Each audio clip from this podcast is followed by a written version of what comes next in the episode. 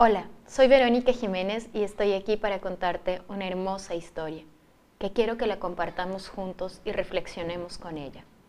Un regalo muy pesado. Fernanda era una mujer con poca suerte. Por eso fue una de las últimas en enterarse de que el gran Simón, el poderoso mago, iba a repartir sus tesoros antes de emprender un largo viaje. Corrió hasta su cueva en la montaña, pero llegó justo al final cuando el mago ya solo le quedaba un enorme cofre. Vaya, ya no tengo nada más, solo me queda este cofre, pero es demasiado valioso y no pensaba dárselo a nadie, dijo el mago.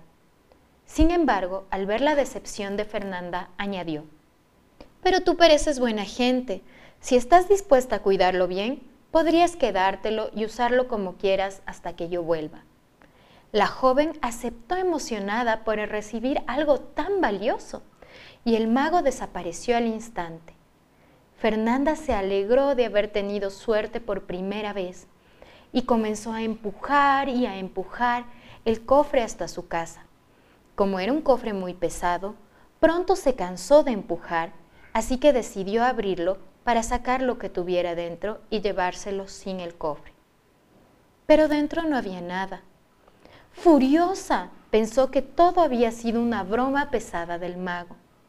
Fernanda se lamentó de nuevo por su mala suerte, pues había prometido cuidar un enorme cofre vacío y sin valor.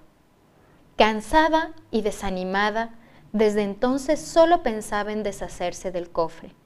Le daba igual que la gente se detuviera admirada para contemplarlo. Ella solo quería dejar de cargar con aquel pesadísimo cofre. Por eso no dudó en dejárselo a Luis y a Ana, una pareja que se encontró en el camino. Ellos habían llegado incluso más tarde que Fernanda al reparto del mago y volvían de la montaña con las manos vacías. Al ver que les ofrecía su gran cofre, se llenaron de alegría. Era un cofre magnífico, impresionante, y no podían creer que su dueña no lo quería. No sirve para nada, dijo Fernanda. No tiene ningún tesoro adentro y es enormemente pesado. Llévenlo y cuídenlo ustedes.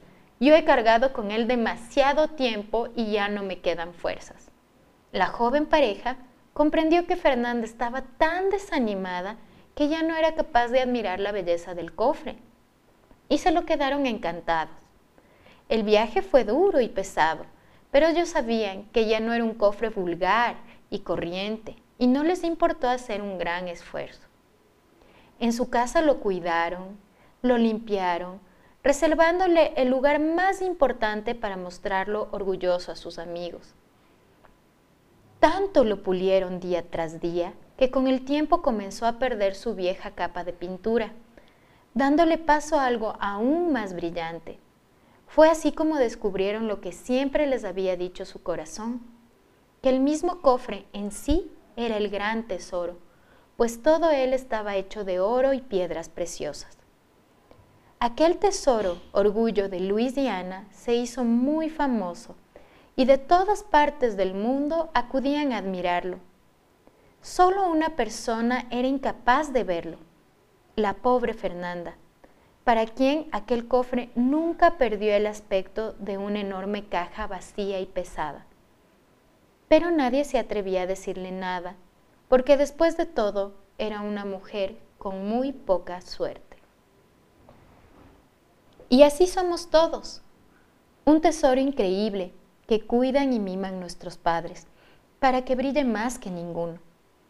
Puede que quien te llevó primero tuviera el corazón tan herido y cansado que no pudiera ver ese maravilloso tesoro que eres tú y todo aquello lindo y hermoso que escondías en tu interior. Pero por suerte te llevó hacia otro lugar, quienes sí vieron desde el principio quién eres, para qué sirves y de toda la valía que estás construido. Muchas veces los seres humanos nos dejamos llevar inclusive por aquella primera impresión y decimos, esta persona es mala, es enojada, es brava. Pero cuando damos la oportunidad de conocer ese ser humano de una manera más profunda, podemos comenzar a entender su valor y podemos admirarlo con su real belleza. Cuéntame, ¿cuántas veces te ha sucedido esto?